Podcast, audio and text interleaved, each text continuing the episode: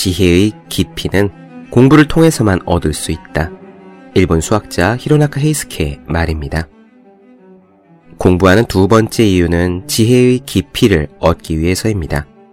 지혜의 깊이란 무엇인가를 깊게 생각할 수 있는 능력, 즉 사고력을 의미해요. 지금은 정보가 넘쳐나는 시대입니다.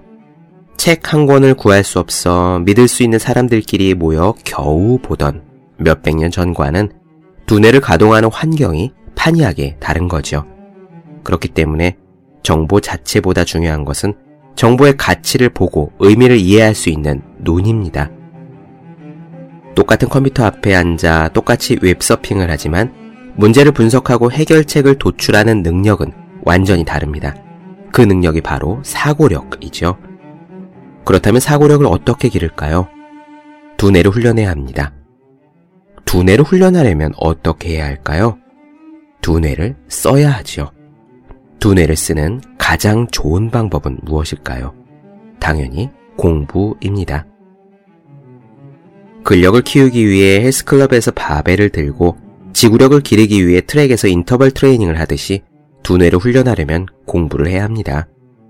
훈련이라는 관점에서 접근하면 어차피 잊어버릴 내용이나 진로와 무관한 과목을 공부하더라도 진지하게 임할 수 있습니다.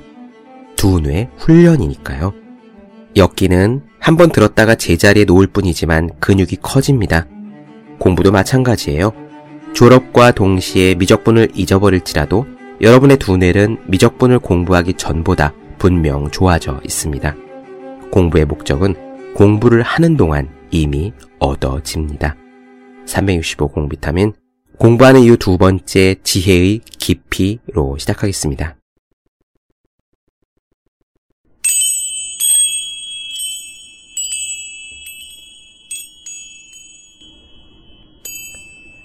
네, 안녕하세요. 본격 공부자극 팟캐스트 서울대는 어떻게 공부하는가 한지우입니다. 우리는 지금 책의 역사에 대한 이야기를 나누고 있습니다. 오늘은요, 수도원과 필경사에 대한 이야기를 나누어가 볼게요. 중세 수도원의 모습은 저 움베르트 에코의 장미의 이름이라든가 톰 행크스가 나온 영화 다빈치 코드 같은 데서 보신 적이 있으실 거예요. 수도원은 수도사들이 공부를 하고 기도를 하는 그런 장소였습니다. 그리고 중세 유럽에서 이 수도원은 책을 보관하고 또 책을 만들어내는 장소이기도 했어요. 수도원과 필경사에 대한 이야기 한번 시작해 보죠.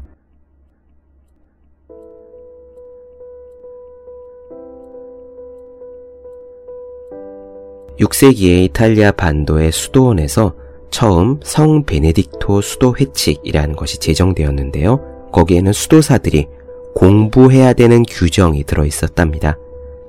수도사들은 의무적으로 기독교 책을 읽고 연구할 것이 요구되었다고 해요.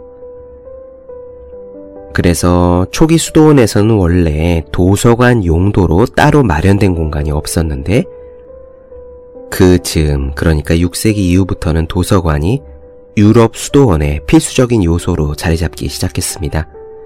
이 성 베네딕토파의 수도사들은 책을 다루는 일을 도서관 사서에게 맡겨두고요.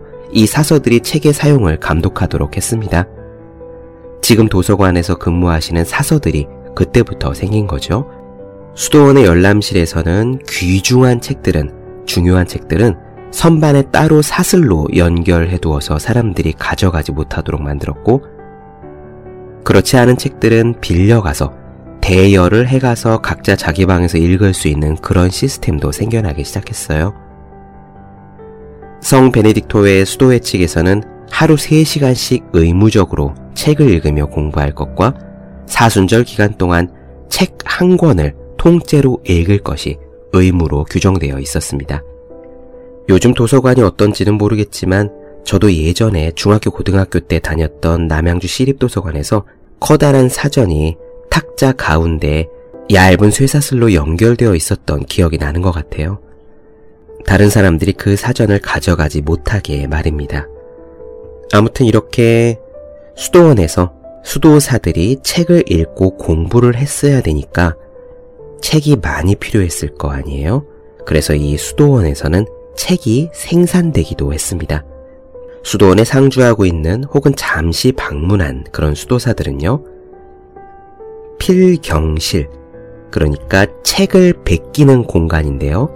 당시 이름은 scriptorium이라고 불렸습니다. 이 scriptorium이라고 불린 필경실에서 책을 베끼는 작업을 했던 겁니다. 요즘도 종교 경전을 수행의 한 방법으로서 베끼시는 분들 많이 쓰시죠?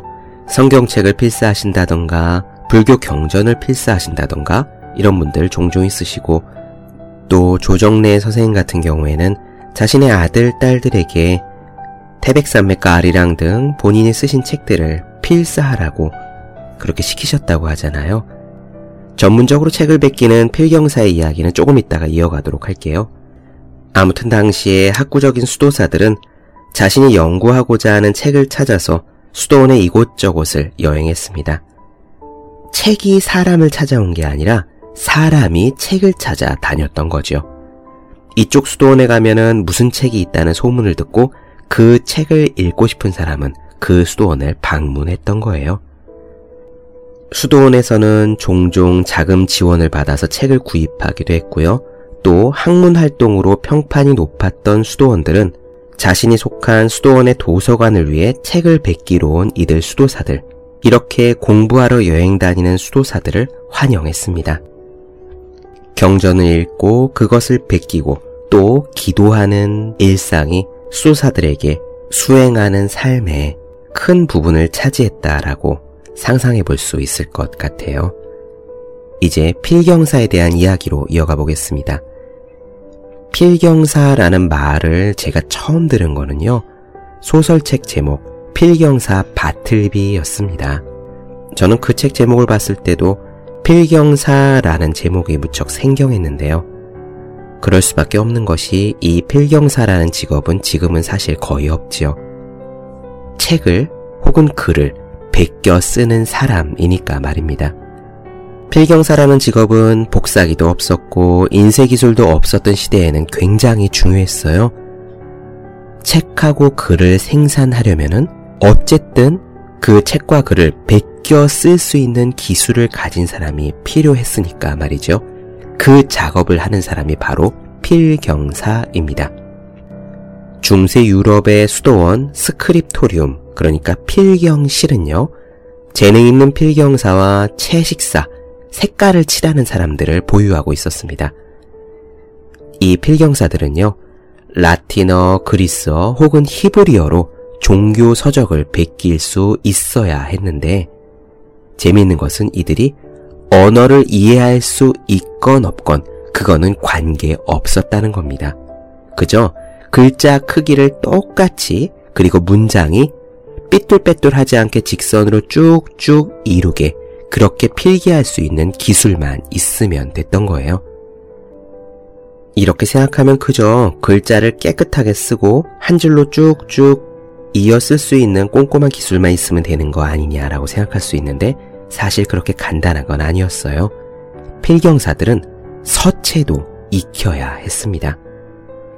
요즘 우리 한글 문서 보면은 뭐 많잖아요. 굴림체, 고딕체, 함초롬 바탕체, 그 밖에 온갖 수많은 서체들이 있죠.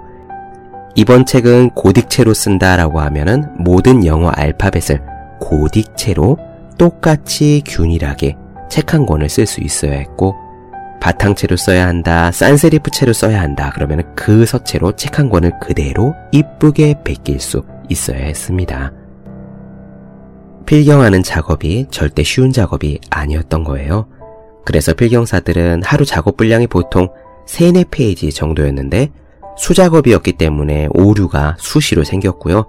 아무리 뛰어난 필경사라 할지라도 장당 적어도 하나꼴로는 오류나 오타가 나오기 마련이었다고 합니다. 12세기, 13세기를 지나면서 이 사본 제작은 점점 더 전문성을 띠게 되었습니다. 그래서 전문가들이 생겨나기 시작했다고 해요. 책에 늘어나는 수요에 부응하기 위해서 pecia 제도라는 것이 생겼는데 이 pecia 제도는 한마디로 말하면 분업입니다. 하나의 텍스트를 여러 부분으로 나누어서 고용된 여러 명의 필경사들에게 할당해주는 제도였다는 거죠. 이를테면 성경책 한 권도 두껍잖아요. 그 중에서 어떤 사람은 마태복음 전문가, 다른 사람은 누가복음 전문가, 혹은 잠언 전문가 이런 식으로 그 부분의 작업만 전문적으로 하는 사람들이 생겨나기 시작했다라는 이야기가 되겠습니다. 당연히 분업화가 되면 실수도 적고 속도가 빨라질 거 아니에요. 이렇게 대량으로 생겨나기 시작한 전문 필경사들은 수도원 안에서뿐만 아니라 수도원 밖에서도 살았을 것으로 추정되고 이러한 필사본 제작은 인쇄 기술이 발명되기 전까지 계속 엄청난 증가세를 보였습니다. 이 필경사들은 어떻게 작업을 했을까요? 우리가 경전을 베껴 쓴다 지금이라고 생각을 하면은 책상에 앉아서 독서대에다가 성경책이나 불경을 넣고 그것을 노트에다가 보면서 일일이 베껴 썼겠죠. 옛날에도 비슷했지만 약간 차이는 있었습니다. 당시의 필경사들이 어떻게 작업했는지를 알기 위해서는 지금까지 남아있는 그림을 통해서 유추하는 방법을 써야 해요. 중세에 남아있는 필경사의 그림을 보고 그들의 작업 방식을 상상해 보는 겁니다. 예를 들면 당시의 의자는요, 지금하고 조금 달랐는데 무척 높았다고 해요. 그래서 발이 바닥에 닿지 못하고 허공에 떠 있거나 혹은 의자 발걸이에 놓여 있었다고 합니다. 카페에 있는 높은 스툴 의자를 생각하시면 될 거예요. 또 필경사들은 항상 창문 앞에 앉아서 작업을 했는데, 그러니까 창문을 등지고 작업을 했다는 이야기인데요. 이것은 창문을 통해 쏟아지는 햇볕에 의지해서 작업을 했기 때문입니다. 당시에는 양초도 굉장히 비쌌고요. 또 촛불을 켠다 해도 그 촛불이 요즘같이 좋은 촛불이 아니기 때문에 오늘날의 기준에서 봤을 때 그 밝기가 굉장히 약했을 거라고 합니다. 따라서 필경사들은 낮에 햇빛이 있는 시간에만 작업을 할 수밖에 없었죠. 이번에는 책상을 봅시다. 지금 우리가 쓰는 책상은 편편하잖아요. 하지만 당시에 필경사들이 작업하는 책상은 그 각도가 무척 비스듬했습니다. 조금 경사진 것도 아니고요. 경사가 상당히 져 있었어요. 왜 그랬느냐? 이렇게 비스듬한 각도로 일을 해야 필경사들이 펜을 수직으로 들지 않아도 되고요. 펜을 수직으로 들지 않고 비스듬하게 들었기 때문에 잉크가 덜 빨리 닳을 수 있었습니다. 당시에 펜이라는 거는 기껏해야 깃털을 갖다가 잉크에 찍어가면서 썼던 거잖아요. 근데 이 깃털을 수직으로 들고 있으면 당연히 중력에 의해서 잉크가 아래쪽으로 빨리빨리 떨어져 내렸겠죠. 그 말은 잉크 소모가 심했다는 이야기입니다. 책상이 굉장히 경사가 높게 비스듬했기 때문에 요즘으로 치면 거의 뭐 독서대에다가 공책을 올려놓고 쓰는 수준이었기 때문에 잉크가 천천히 닿을 수 있었습니다. 대신 좀 많이 불편했을 것 같아요. 고딕체, 바탕체, 산세리프체처럼 글씨체도 정확히 이쁘게 써야 되는데 그것을 팔을 내려놓고 쓰는 것도 아니고요. 비스듬한 독서대 위에 팔을 공중에 띄운 채 썼어야 했으니까요. 또 필경사들은 이 필사를 할 때요. 오른손에는 깃털, 그러니까 펜을 들고 왼손에는 보통 칼을 들고 작업을 했답니다. 칼이라는 거는요, 양피지를 책상에 단단히 고정시키기 위해서 쓰기도 했고, 우리네 문방사우로 치면은 문진이 되겠습니다. 공책을 꽉 누르는 데 썼던 거예요. 혹은 깃털 펜촉이 뭉툭해지면 그 칼로 깎기도 했고, 혹은 전에 말씀드리기를 양피지, 가죽은 두껍기 때문에 글씨가 잘못 써져도 그것을 지우고 그 위에 다시 쓸 수 있다고 했었잖아요. 이 칼이 바로 지우개 용도였습니다. 글씨를 잘못 쓰면은 양피지 위에 마른 잉크를 칼로 긁어낸 다음에 그 위에 다시 썼던 거지요. 이렇게 칼이 다목적 필사 도구로 사용되었던 겁니다. 네, 옛날에는 이렇게 책 한 권을 만들기 위해서 굉장히 많은 노력이 들어갔었어요. 수도원과 필경사의 이야기 살펴봤습니다. 잠시 쉬었다가 이어서요. 당시 중세에 굉장히 유행했던 기도서. 요즘 우리로 치면은 매일 미사 같은 책이에요. 그 기도서와 이슬람 세계의 코란에 대해서 살짝 살펴보도록 하겠습니다. 잠시 쉬었다가 갈게요.